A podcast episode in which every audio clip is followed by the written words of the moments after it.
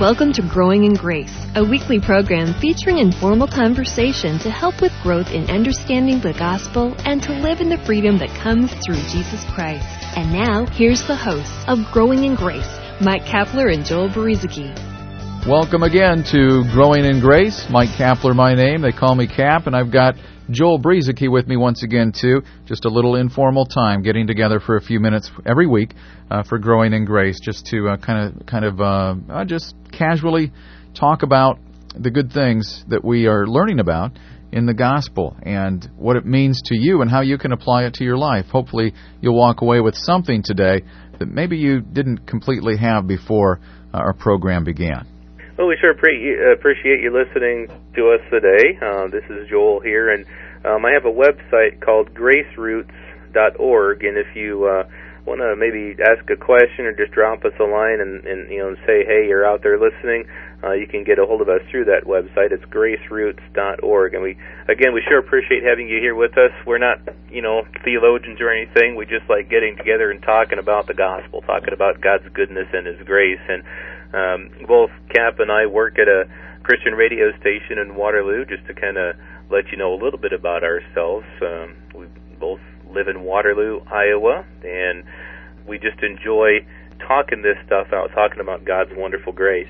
Yeah, I was going to become a theologian once, but I like to laugh and have fun, and I don't know a theologian who can do that. So I'm just kidding, of course. Uh, well, Joel, what's on your mind this week? Well, last week we were talking about God's unconditional love for us, how much He loves us, how much He accepts us um, in in Christ Jesus. I mean, there's nothing that can stop uh, His love for us. It's impossible for Him, in my opinion, to, and I believe what the Bible says, to not love us. He is love. Sometimes we can question that, you know, not being totally, not totally grasping God's love. Sometimes we live our daily lives just wondering, you know, is God really for me? You know, because maybe our circumstances in life might be might be uh, something that makes us question what God is really doing. I had something happen in my life several years back along that line. I'll talk about that in just a little bit. I just know that this life, growing in, growing in grace, living this Christian life, can be an adventure. Cap. I mean, it can be. You just never know where the Lord is going to lead you. Well, and it's so important that we, we I think, one area that I wish I kick myself all the time uh, because I think when I was younger, I, I went through a period of time where I, I was really seeking, oh, how can I word this, Joel? I was really uh, trying to understand how to understand God's leading, uh, the voice of His Spirit. You know, the the Bible tells us that, that He will lead us, He will guide us. He'll, he'll remind us of things that even Jesus said. I mean, there's so many ways in which we can be led by the Spirit, and, and um, that's one of those areas where I wish, I wish I would spend uh, more time just accepting the fact that God wants that. He wants that interaction. You know, Steve McVey recently spoke in our area, Joel, and one thing that he said that I had often thought of is when we go in to pray sometimes, and I don't want to get off the subject here, but when we go to pray, so often it's it's like a monologue, you know. And I think it's it's meant to be kind of a, a two way conversation. I'm not saying that you're going to go around hearing voices all the time audibly, but I think there are ways that God can speak to us if if our ears are just open to hear.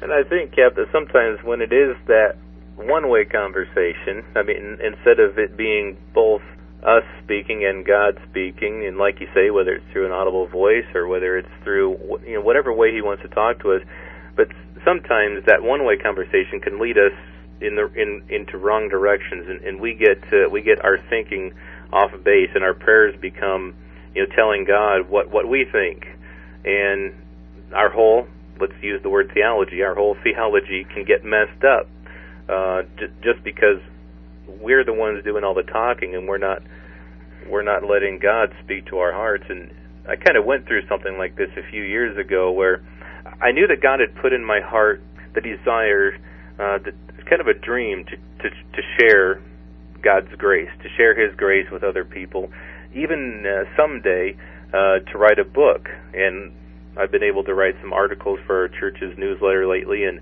and do some other things. But this dream had been in my heart for quite a while, and every time I would sit down to try and write, uh, it just it just wasn't happening. I tried to get all my notes together, make some sense out of it, and I, I just ended up frustrated because it wasn't happening. I, I couldn't. I had all these ideas of of what I would want to say in a book or in an article, but I couldn't get it. I just couldn't get it together. So uh, it would frustrate me, and I wondered why would God give me this desire? Why would God give me this dream in my heart, and He wouldn't help me to to make it happen? Well, one day I was I was driving along. One of my part-time jobs is as a as a courier. I drive uh, through the uh, on the highways and byways of of Iowa to different doctor offices, and the Lord was encouraging me. He was saying, "You know what, Joel? Everything is okay. Don't don't worry. Um, you're you're where I want you to be." And I was kind of questioning it, and then uh, I stuck in a tape, in a Petra, the No Doubt tape, and they've got a song on there called "The Right Place," and uh, the chorus of the song goes, "You're in the right place, trusting only Him. You're in the right place. Kick back and just depend. You're in the right place to see what He can do. You're in the right place. He will come through."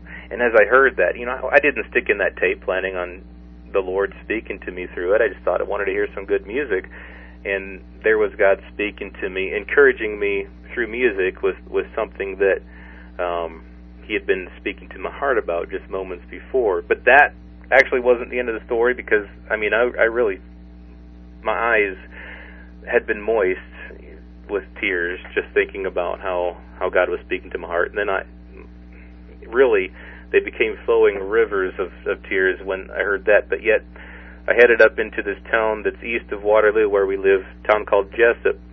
I don't know if you know, Cap, what the uh, what their slogan is in Jesup, by any chance. I do not. Well, let me tell you. I was listening to this song called "The Right Place." I pulled up into Jesup. There's a big sign there. It said Jesup, the right place.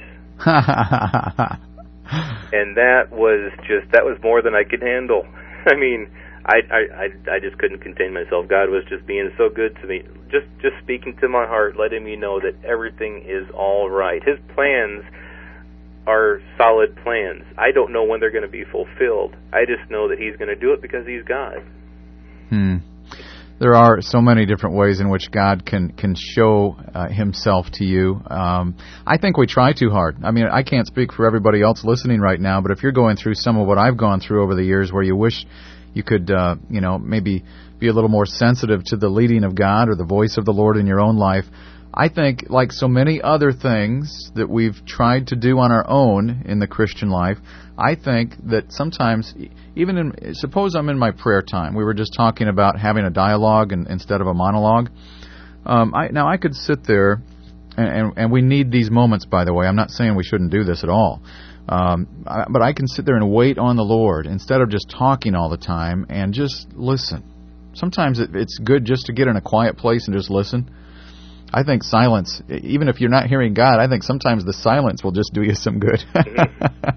But you know, sometimes I think we try so hard to to um, to hear from God that sometimes it's sad to say that our imaginations get carried away with us because we're so anxious to hear from Him weird things start to happen sometimes. But it's that way throughout much of our Christian life. I mean, how many how many years did I uh, try to uh, attain to righteousness with the foundation of my works? I knew I wasn't saved by what I did, but I was trying to establish my righteousness by what I did, and and and so too much effort sometimes instead of just resting and allowing God to move in the way that He wants to through you and around you um, I, I, think we would we would see so much more uh, manifestation, if you will, of, of God in our life. Uh, can I share another story, Joel? Sure, love to hear it. Um, it's kind of a second-hand story.